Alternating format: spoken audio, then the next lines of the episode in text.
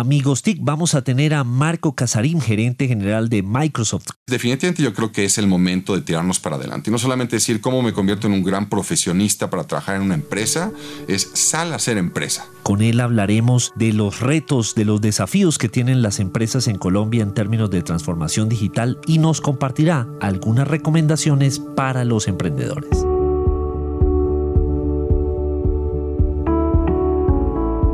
Caracol Podcast presenta Amigos TIC, segunda temporada. Hola, buenos días, buenas tardes y buenas noches a todos los oyentes de Amigos TIC, el podcast de tecnología, transformación digital y todos esos temas relacionados con innovación. Siempre por la plataforma de Caracol Podcast en Caracol Radio. Nos escuchan en Apple Podcast, nos encuentran en Spotify y en las distintas plataformas de distribución de contenidos. Felices en esta segunda temporada de Amigos TIC porque hoy además tenemos un invitado muy especial. Es una persona que tiene una vasta experiencia, ha estado en esta compañía, en Microsoft, por más de 21 años tal vez en distintas ubicaciones geográficas, en Puerto Rico, en México, eh, ya nos ampliará un poquito más, pero desde hace un tiempo eh, está acompañándonos, ya nos precisará cuántos años, en Colombia y al frente de una organización que siempre pues ha sido un referente, como todos lo sabemos, en el mundo de la tecnología y en el mundo de los negocios como es Microsoft. Tenemos hoy de invitado a Marco Casarín. Marcos, pues bienvenido. Encantado, muchísimas gracias. Eh, fascinado de estar aquí en Amigos TIC de poderme dirigir a esa audiencia y tal vez hacer la observación de que claramente amigos que antes de TIC cuando los va a interactuar y también decirles que soy parte de su base de fans. Le puse una S a Marcos al final. Sí, lo puse yo no en quise plural. decir nada para que nadie se diera cuenta. No, pero es que como pues, ya vino, que no. vino, vino con una gran amiga como Silvi, los vi en plural, entonces quedó, quedó Marcos. Pero bueno, Marco, de verdad, bienvenido nuevamente. Eh, sabíamos que teníamos audiencia en, en Amigos TIC, por fin. Conocimos al, al oyente. A la audiencia. Conocimos a la audiencia. Lo podemos decir así en singular, a la audiencia. La audiencia. Eh, No, pero además creo que es importante eh, recordarles justamente a la audiencia que esta es la segunda vez que tenemos a Marco con sí, nosotros. Así es. Más que bienvenido. Amigos TIC es parte de tu combo de amigos también. Muchas gracias. Marco, eh, antes de, de entrar en materia, ¿cómo ves este 2020 para Colombia? Eh, hay polémicas, obviamente entran casos como el de Uber, pero además hubo subasta del espectro, viene un proceso de 10 mil puntos de conectividad, obviamente el software se comió el mundo hace mucho rato, así que ahí juega un papel clave, aunque estamos hablando de, de conectividad como primer paso. ¿Cómo, ¿Cómo pinta este año para Colombia? Mira, yo creo que eh, básicamente es un año en el cual si ejecutamos lo que ya está planeado, va a ser muy sólido en el avance que podemos tener para que la tecnología nos favorezca a todos, ¿no? Y nadie se quede atrás. Entonces, como tú dices, por un lado está toda la parte de normatividad que está avanzando, por otro lado es ya hay proyectos que se está esperando, eh, pues salgan públicamente para que en efecto se liciten, se ejecuten y podamos tener los beneficios como tal. Y particularmente en temas como el de inteligencia artificial casi no se ha hecho ruido, pero el año pasado hicimos un avance muy importante alrededor de cierta legislación que no solamente va a ser la parte de la privacidad, sino que nos ayuda a avanzar como país en una de las tecnologías más disruptivas para todos. Tanto a nivel personal, laboral, intelectual. El futuro en gran medida va a estar impactado por la tecnología de inteligencia artificial. Y Colombia hizo un buen paso el año pasado. Este año yo les diría, vamos más hacia la ejecución. Pero con los puntos que tú planteas, yo de nuevo reitero, si ejecutamos lo que está planeado, Colombia va a seguirse beneficiando y yo diría hasta ejerciendo ya un rol más de liderazgo alrededor de lo que está pasando en la adopción y transformación digital en América Latina. Y sin duda, cuando yo lo comparo con el trabajo del Cono Sur o digamos de los países del sur de Latinoamérica, yo veo a Colombia haciendo un súper papel. Ustedes hicieron el año pasado precisamente un tour sobre la inteligencia artificial, que me imagino fue una siembra importante todavía en algunos tomadores de decisiones en corporaciones. ¿Cómo sintió Marco esa, eh, la receptividad hacia el tema y si vio de verdad un genuino interés por avanzar en esto y no solamente que fuera una conversación de cóctel? Mira, creo que la recepción en Colombia fue de las más voluminosas e impactantes de toda América Latina. Este es un tour que hacemos en todos los países clave de Latinoamérica. En Colombia tuvimos más de 1.500 asistentes y también lanzamos allí la información de un estudio alrededor del impacto de la inteligencia artificial y realidades sobre la inteligencia artificial. En este evento tuvimos emprendedores, tuvimos empresarios, líderes de negocios, empresas que se dedican a asesorar en tecnología, tuvimos desarrolladores. Y lo importante fue que, digamos, abrimos dos grandes áreas de conversación, la de negocios y la de tecnología y desarrollo y creación de aplicaciones y soluciones. Y particularmente yo creo que a destacar está el hecho de que la adopción de la inteligencia artificial por parte de Colombia, si la consideramos un hecho en los próximos 10 años, si lo hacemos de una forma adecuada, estructurada y planeada, podría incrementar entre 1.6 y 3.6 puntos el Producto Interno Bruto. Y eso la gente lo traduce hoy solamente en bonanza económica y yo lo que digo no, es bonanza en oportunidades de empleabilidad. Cuando tú piensas que hoy aproximadamente un 18.8, aún vas a cerrarlo a menos de 20% de los jóvenes entre 18 y 24 años no tienen todavía una oportunidad laboral, el que tú pienses en un incremento en la productividad, en, digamos, en la capacidad productiva que tiene el país, en este tipo de tecnologías que aparte son posiciones bien pagadas y competitivas a nivel mundial, yo diría, es algo que hay que ponerle atención. Pero creo que todo lo que discutimos, más allá de nuestras tecnologías, nuestros lanzamientos, a las alianzas que estamos logrando a nivel local y mundial, para que la inteligencia artificial sea una herramienta que habilite a la gente versus desplazar a la gente. Exacto. Creo que cuando la gente se dio cuenta de que una adopción estructurada podía crecer tanto, eh, definitivamente quedó entusiasmada, ¿no? Y ahora la vemos mucho más eh, comprometida en entonces entender cómo ejecutar. Nosotros estamos inaugurando antes de junio nuestro centro de excelencia para la inteligencia artificial. Y bueno, aprovecho de una vez, ya que estamos entre Son amigos. spoiler aquí. No, además, yo me quería, yo me quería robar la esa pregunta. Ah, además, ya tenía preparado todo. El, ustedes son los periodistas, pero yo tengo la. No, la chiva. No, esas cosas pasan aquí en Amigos TIC. No hay que guardar. Nada se guarda. Bueno, muy bien. Pero hagamos de cuenta que no, nunca le dijeron nada. Eh, No, yo ¿De creo qué? que sobre la inquietud, no, ¿de qué estamos hablando? ¿De qué? Sí, sí, les voy a hacer bullying. Ustedes son los periodistas, pero yo tengo la chiva del Centro de Excelencia de Inteligencia Artificial que va a montar Microsoft acá en Oh, Colombia. No sabíamos. Imagínense. Bueno. Ahí les dejo ese gran dato. Entonces, ya que tenemos a Marco acá, podemos hablar al respecto. Profundicemos. Sí, no, mira, eh, en esencia ese es un centro en el cual nosotros consideramos que primero Colombia y algunas, de hecho, ciudades de Colombia se están posicionando alrededor de eh, organizaciones, entidades y, y zonas geográficas que se buscan eh, en la innovación, en la creación de este tipo de carreras alrededor de ciencia, tecnología, física, matemáticas.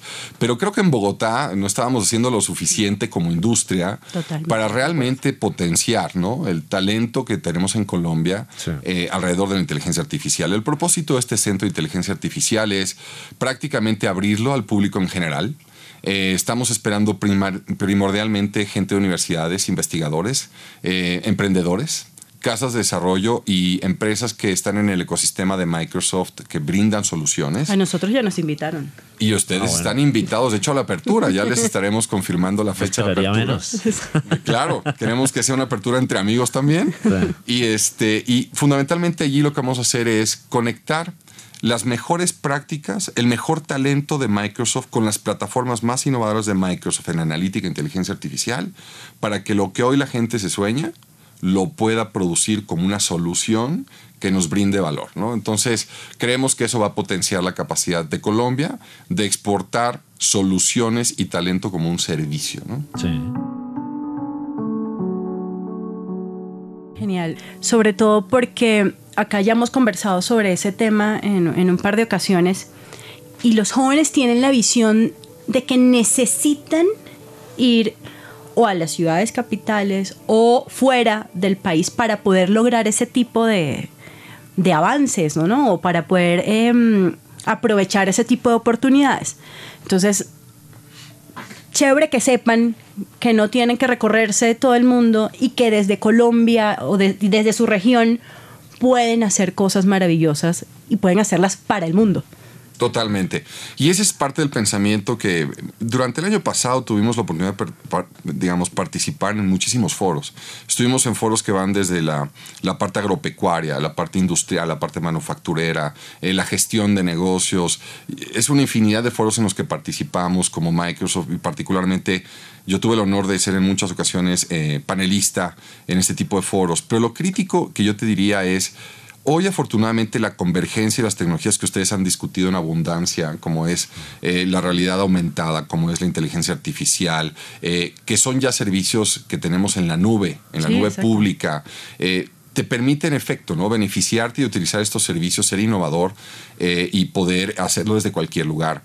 Pero yo diría, una cuestión clave en todos esos foros fue mi invitación a la gente, a los líderes de negocio y a los jóvenes que están pensando trabajar en una organización o poner su propia organización, es en emprender y comprender que la transformación digital y el mercado digital del mundo es un mercado que nos permite a nosotros crear servicios, crear experiencias y exportarlos a través de un clic. Y yo ahí quiero seguir haciendo énfasis. Este 2020, ¿qué nos trae? Espero que nos traiga muchos más innovadores que desean hacer empresas, ¿no? Cuando hablamos de Colombia, siempre se habla del mismo unicornio. Y yo les puedo decir, yo mismo hoy he invertido en otras empresas porque creo en el talento colombiano. Y creo que una forma de sacar adelante el talento también es no solamente hablar de ello, es ponerte en acción.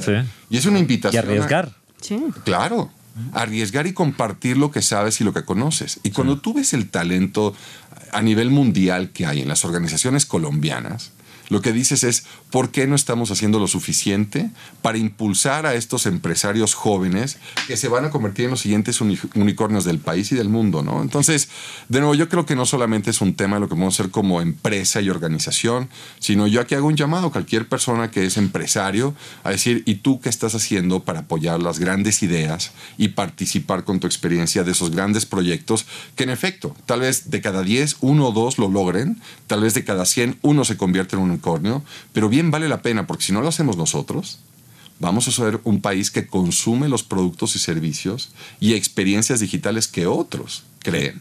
Y vamos a perder la oportunidad de generar mayor riqueza y mayor. muchas veces son vecinos los que pueden estar creando eso cuando podríamos ser nosotros mismos. Es correcto. At Jewelers Mutual, we're a little obsessed with jewelry. Obsessed like auctioneers with talking fast. 50, we're gonna Pop stars with auto tune and dentists with asking questions. how did he propose? After they've put their hands in your mouth. Great. Yes, we've made jewelry our obsession for over 100 years. We love it so much we named our kids Ruby, Amber, and Opal. Venti soy latte for Opal? At Jewelers Mutual, we insure jewelry and only jewelry, which is why people who are also obsessed with jewelry trust us with theirs. Marco, eh, Microsoft ha vivido un cambio cultural en estos últimos años tremendo, esa transformación que ha tenido. ¿Qué, cambio cultural necesitamos los colombianos para creernos eso? Porque desde afuera vienen los gringos, vienen de todas partes y dicen en Colombia hay un talento tremendo, eh, hay creatividad, hay recursividad, que eso es, es, algo que no está en todas partes, pero aquí creemos que solo cuando sucede algo malo decimos eso solo pasa en Colombia, pero cuando pasa algo bueno no nos lo creemos. ¿Qué, qué tenemos que hacer? ¿Desde dónde tenemos que empezar para ese cambio cultural? Mira, gracias por la pregunta y bueno, con, mucha humildad te daría mi opinión, ¿no? me mm. encantaría poder decir qué es lo que necesita Colombia. No hay fórmulas, pero... Eh, pero... Pero ciertamente te podría aportar algunos elementos y, dentro de las palabras que tú utilizaste para, para describir el talento colombiano, yo agregaría la resiliencia la recursividad y la resiliencia que tiene el, empresario, el estudiante, el ama de casa colombiana. Es, impresionante. Y yo creo que con esos ingredientes, ahora lo que hay que agregar son tres cosas. La primera de ellas es realmente dejar de pensar con los limitantes que teníamos en el pasado y atrevernos a pensar en grande. Y eso es parte de lo que en una cultura de aprendizaje permanente tenemos que tener. Pero si tú aprendes, tienes que comprender que lo que hoy ves como una barrera, en realidad es una oportunidad de crecer, de aprender, de encontrar una forma diferente de hacer las cosas y llegar a un límite mucho más amplio que el que hoy tienes. Entonces yo le diría, hoy creo que culturalmente tenemos que aprender a pensar en grande. Lo segundo de ellos es, dado que prácticamente no controlamos más que un mínimo de las variables cuando emprendemos o cuando trabajamos en organización o cuando pertenecemos a una economía como un mercado emergente que es Colombia, el tomar riesgos debe ser algo de todos los días. Y es curioso porque a pesar de que vivimos en un ambiente de altísimo riesgo permanente, la gente aún así sigue pensando en cómo controlo el riesgo. Y lo que yo quiero decirles es, piensa en grande y entonces toma el riesgo en tus manos. De todas formas, hay una cantidad de riesgo tan amplia que eres maravilloso o maravillosa en manejar el riesgo. Entonces, hay que aprender a manejar el riesgo, pero por cosas que valen la pena. Claro, además, con, en relación con el tema del riesgo, uno puede pensar en muchos riesgos antes de lanzarse, pero después de que te lanzas, puede que no suceda ninguno de los que te imaginaste y los que vengan sean totalmente diferentes y tienes que estar preparado para eso. Es cierto.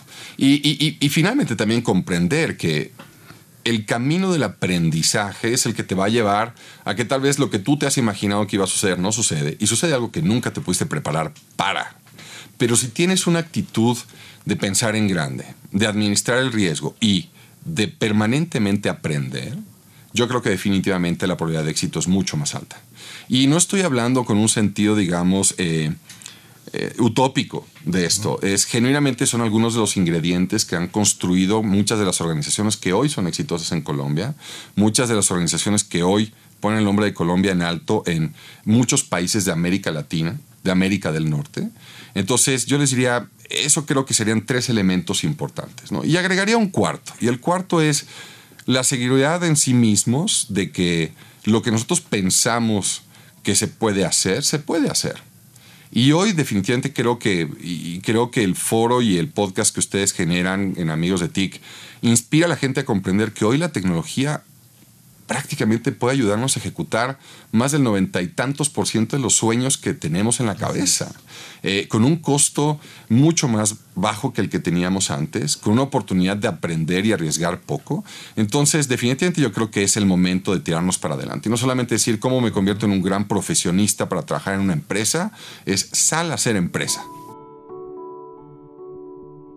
Bueno, estamos oyendo a Marco Casarín, gerente general de Microsoft en Colombia, y estamos en la mesa con Denise Byrne, arroba Didi Byrne, con Mauricio Jaramillo, arroba Mauricio Jaramil, y quien les habla, Víctor Solano, arroba Solano. Eh, Denise, yo creo que el tema de, educación siempre es algo que nos, que nos llama poderosamente la atención porque creemos que por ahí hace parte de las necesidades en transformación digital. Eh, Marco, eh, ¿usted cree que la apuesta en educación que hace una compañía como Microsoft está a la altura de las necesidades? Es decir, ¿ustedes cómo sienten ese desafío? La palabra lo describe, es un gran desafío. Y a pesar de que nosotros hacemos una inversión muy importante todos los años, permanentemente en educación, eh, a través de programas, alianzas, estrategias e inversiones, no es suficiente. Y de hecho sabemos que precisamente como Microsoft lo que podemos también es inspirar y lograr que haya otras sinergias entre entidades público-privadas para que en efecto hagamos suficiente la educación para el futuro que queremos. Mira, hoy a la fecha, solamente por hablar de 2020, tenemos alrededor de entre 45 y 75 mil plazas de posiciones que no vamos a poder llenar con talento colombiano en ciencia, tecnología, física y matemáticas. Y eso es algo que tenemos que cambiar. Entonces dijimos, bueno, ¿qué podemos hacer? Más allá de la inversión que hacemos nosotros directamente, por ejemplo, con los Dev Days que hacemos, ¿no? Eh, cuando nosotros hacemos toda esta parte de programación para la juventud, programas que tenemos de la universidad y la escuela de inteligencia artificial, etcétera, hemos generado varios vínculos. Uno de ellos, por ejemplo, es el SENA. Y con el SENA lo que hicimos es que ya hemos certificado a 200 instructores del SENA, que van a tener un impacto en más de, en algunos miles de aprendices del SENA, alrededor de lo que es la ciencia de datos. ¿no? Para que después esa gente pueda tener bases sólidas en analítica y pueda pensar en convertirse en científicos de datos en algún momento. Pero primero hay que entender ah. los básicos que es analítica de datos. Pero ya lo hicimos. A la vez que, por ejemplo, el SENA hoy tiene una alianza con el segmento de educación de LinkedIn donde más de 500 mil aprendices del SENA van a tener capacidad de entrar a cerca de 13 mil contenidos de altísimo impacto alrededor de lo que es eh, LinkedIn eh, Learning. Tenemos también alianzas con Mintic alrededor de esto, ¿no? donde nosotros trabajamos con ellos en crear currícula, creamos certificación, más de 1.700 eh, socios de Microsoft con alrededor de unos 20 a 25 mil empleos, donde nosotros permanentemente estamos entregando educación sobre tecnologías convergentes y vigentes. Entonces, cuando yo te hablo de estas cifras y te hablo, por ejemplo, del Ministerio de Educación y lo que hemos hecho con más de 45 mil profesores, con 1.3 millones de estudiantes a lo largo del tiempo, eh, pareciera que tiene un alto impacto y a la vez sigue siendo insuficiente. Eh, nosotros hemos hecho ahora una donación muy interesante de más de 1.200 millones de pesos colombianos, más la sesión de una tecnología que se llama Airband, bajo la cual nosotros permitimos que antenas de muy bajo costo permitan la conectividad en zonas rurales. En esas zonas donde las cableras, las empresas de telecomunicaciones todavía no ven un beneficio de poner un cable, ¿no? una fibra óptica, pero entonces, ¿cómo logramos nosotros reducir esa, esa brecha digital que es tan compleja y difícil como la brecha económica, la brecha bancaria, la brecha educacional, la brecha de salud. Entonces, cuando tú habilitas y reduces la brecha digital, habilitas también la llegada de conocimiento, de nuevas ideas. Entonces, te acabo de escribir un cúmulo de cosas que hacemos como Microsoft porque estamos comprometidos con la educación. Creemos que esa es la base fundamental para crear bienestar oportunidades y crecimiento y desarrollo. Pero a la vez yo diría, sigue siendo insuficiente para el volumen de lo que Colombia tiene como potencial. Yo iba a hacer una pregunta, pero creo que respondió todo. La ventaja de tener invitados como Marco es que Visionarios. Sí. y además predice las preguntas. Inteligencia artificial, no, natural, natural. Marco, eh, hoy el mundo es mucho más complejo. Hace 30 años uno decía Microsoft y su versus mundo eh, Apple. Microsoft versus Linux. Y cuando Steve Ballmer dijo que Linux era un cáncer y no sé qué, y bueno, miren hoy cómo el mundo ha cambiado. ¿Cómo es eh, el entorno competitivo hoy de Microsoft? Hoy Microsoft es una empresa de, de, inteligencia artificial, es una empresa de tecnologías empresariales que habilitan. ¿Cuál es ese mensaje y ese entorno competitivo hoy de una empresa líder. La misma que está al tiempo en el mundo gamer y en muchos otros universos. Es, mucho. Además, los rivales son aliados. Aquí son rivales, aquí son enemigos y aquí son amigos. Entonces, ¿cómo, funciona eso hoy para ustedes? Mira, eh, acabas de describir lo que es eh, la nueva generación de, de, Microsoft, ¿no? Cuando nos hemos propuesto con Satya Nadella hacer una organización que posibilite o habilite a las empresas y organizaciones en el mundo a lograr más, eso automáticamente nos lleva a que lo que vemos como competencia hoy realmente se vea como la posibilidad de hacer esa cooperación coopetitiva.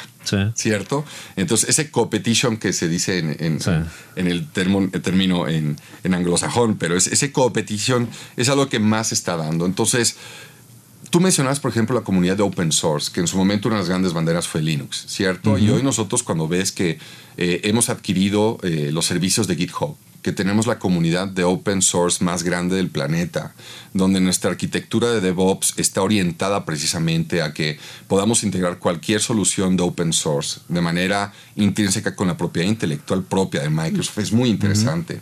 Cuando ves anuncios como el que hicimos con Adobe ¿no? y con SAP, de abrir la data y, e invitar a la industria a decirles, nuestros clientes no deberían estar preocupados por cómo integran los datos. Nosotros deberíamos ponernos de acuerdo en un modelo donde los datos fluyen libremente y podamos permitirle al cliente invertir su tiempo en cómo analizar y cómo ejecutar estrategias de negocio o estrategias que le hagan exitoso lo que él procura hacer a través de los datos, te da una idea de dónde está hoy Microsoft. Cuando tenemos alianzas, por ejemplo, donde SAP anuncia que hoy la, la nube preferente para SAP en ciertos niveles de cliente es Azure. Cuando te das cuenta que Sony Entertainment, hablando de gaming en consoles, lo que define es que ellos van a querer hacer extraordinarios títulos, pero que la plataforma que va a manejar, digamos, el servicio de gaming streaming va a ser Azure, que es la misma que utiliza Xbox te habla de que en efecto hoy ya existe una línea tenue entre dónde cooperamos y dónde competimos. Pero lo que yo veo realmente en el futuro es que estamos acelerando abultadamente la innovación. Y también nos estamos apalancando de inteligencia artificial y de la información y la privacidad de nuestros clientes, que es algo muy importante. Y aquí sí quiero poner que algo donde creo que Microsoft ha sido pionero y seguirá siendo pionero es no solamente creemos en crear esas grandes experiencias y servicios, en colaborar y competir para que de alguna manera se beneficie el usuario. Tenemos una creencia firme en la protección de la privacidad de la información. Lo consideramos un derecho humano. Entonces, cada cosa que nosotros realizamos tiene intrínseco la ética de que la información que nos confía a nuestros clientes o nuestros usuarios le pertenece a ellos. Y eso creo que es algo que va a ir tomando cada vez más auge allá afuera, porque si bien es cierto que hoy todo mundo queremos tener inteligencia artificial a nuestro servicio, todo mundo queremos poder tener mejores aplicaciones y soluciones, la gente cada vez más se va a dar cuenta de que también es importante el respeto a su privacidad. Y eso es algo que nosotros tenemos en el ADN, está dentro de nuestra misión y toda esta plataforma está construida para que en cuanto a la seguridad cibernética y la privacidad de los datos, seamos y cumplamos con todas las normas del mundo. Con eso solo quiero hacer como una observación. Em, y hay una gran discusión entre el tema de derechos y deberes a todo nivel. Y si bien es un derecho la protección de nuestros datos, las personas tienen que tener claro que debemos ser responsables con lo que compartimos, cómo administramos esa información, porque no podemos delegarle nada más la responsabilidad a las plataformas, al resto del mundo mm. o a las, a las redes sociales, sino qué estamos haciendo, porque la verdad somos muy descuidados con eso y pretendemos, como siempre, que otro sea el responsable de protegernos antes de, de protegernos nosotros mismos, ¿no? Marco, este es un programa que lo oyen muchísimo los emprendedores y siempre eh, tratamos, cuando, cuando lo recordamos, eh, pedirle a nuestro invitado unas recomendaciones que le daría a, los emprendedores. Denos esas 37 recomendaciones. bueno, está bien, solo tres. tres recomendaciones que usted considere, mire, un emprendedor debe considerar siempre esto. Ya lleva cuatro que fueron, nos sirven a todos, a los emprendedores, a los empresarios, a los gobernantes, a los maestros, a ah. todos, pero tres ya específicas para emprendedores. Mira, eh, yo creo que primero el emprendedor nace, pero también se hace es cierto, o sea, también tienes que aprender a, desarrollar tu parte innovadora y tu parte emprendedora. Y, y, yo particularmente cuando me hicieron el favor de invitarme y me presentaste, dijiste, oye, tienes más de 21 años en Microsoft, yo mismo lo veo y digo, es cierto, estas arrugas han sido de tantas experiencias.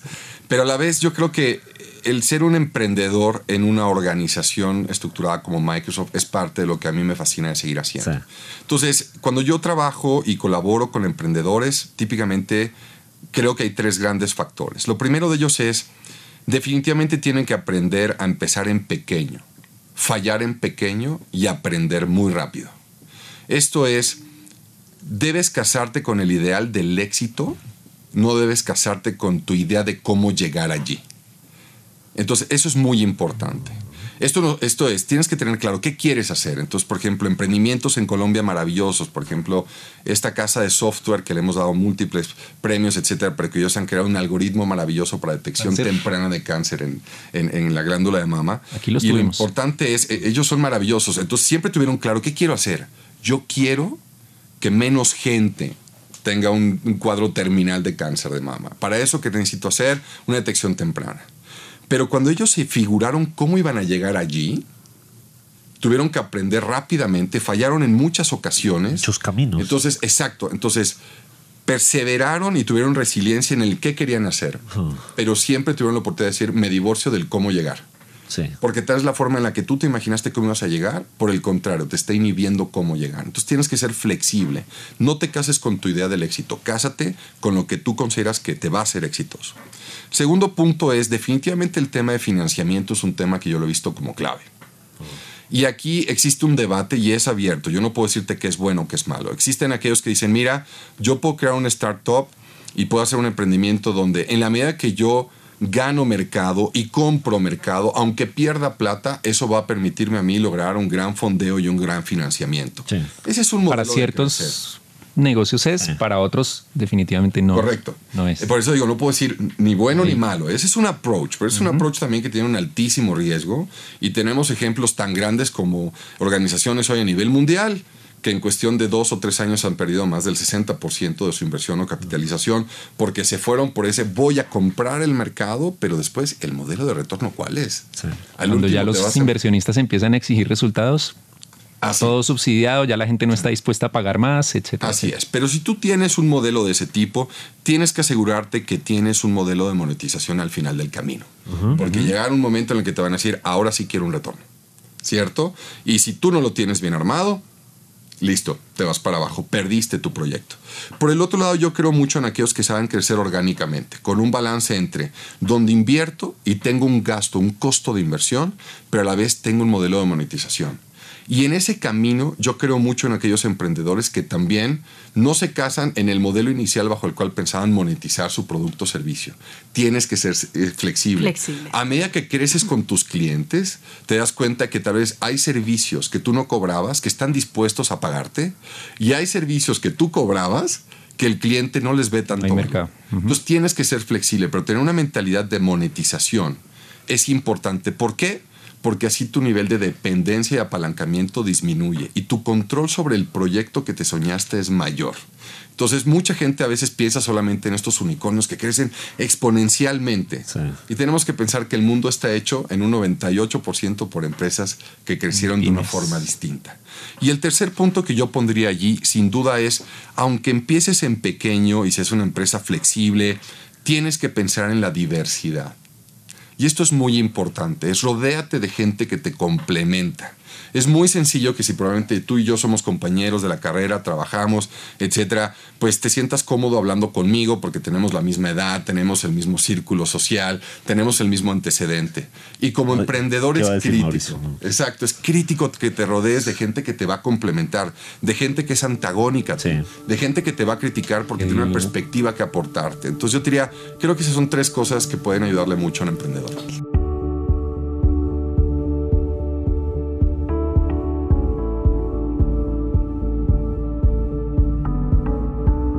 Marco, muchísimas gracias. ¿Se sintió bien? Es espectacular estar con ustedes, en verdad. Vamos a esperar el lanzamiento del libro de cómo emprender por Marco. sí, el centro de excelencia. Así es. Estaremos muy, muy atentos. Lo del centro de excelencia sí sabemos que viene, lo del libro no estamos seguros, pero lo estamos comprometiendo, para que... Bueno. pero ya suena, ¿eh? Ya suena. Marco Casarín, gerente general de Microsoft en Amigos TIC.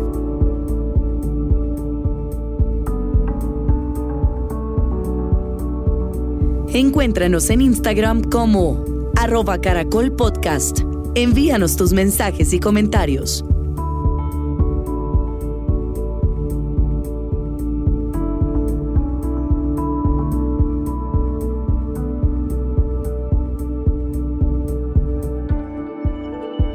No, es perfecto. Cada uno con sus, Sí, sí, que acá, cada acá, uno con acá. sus patologías. Pues necesitamos que repitan eso en la grabación. Son parte de los del podcast. Normalmente soy, normalmente soy la víctima del bullying.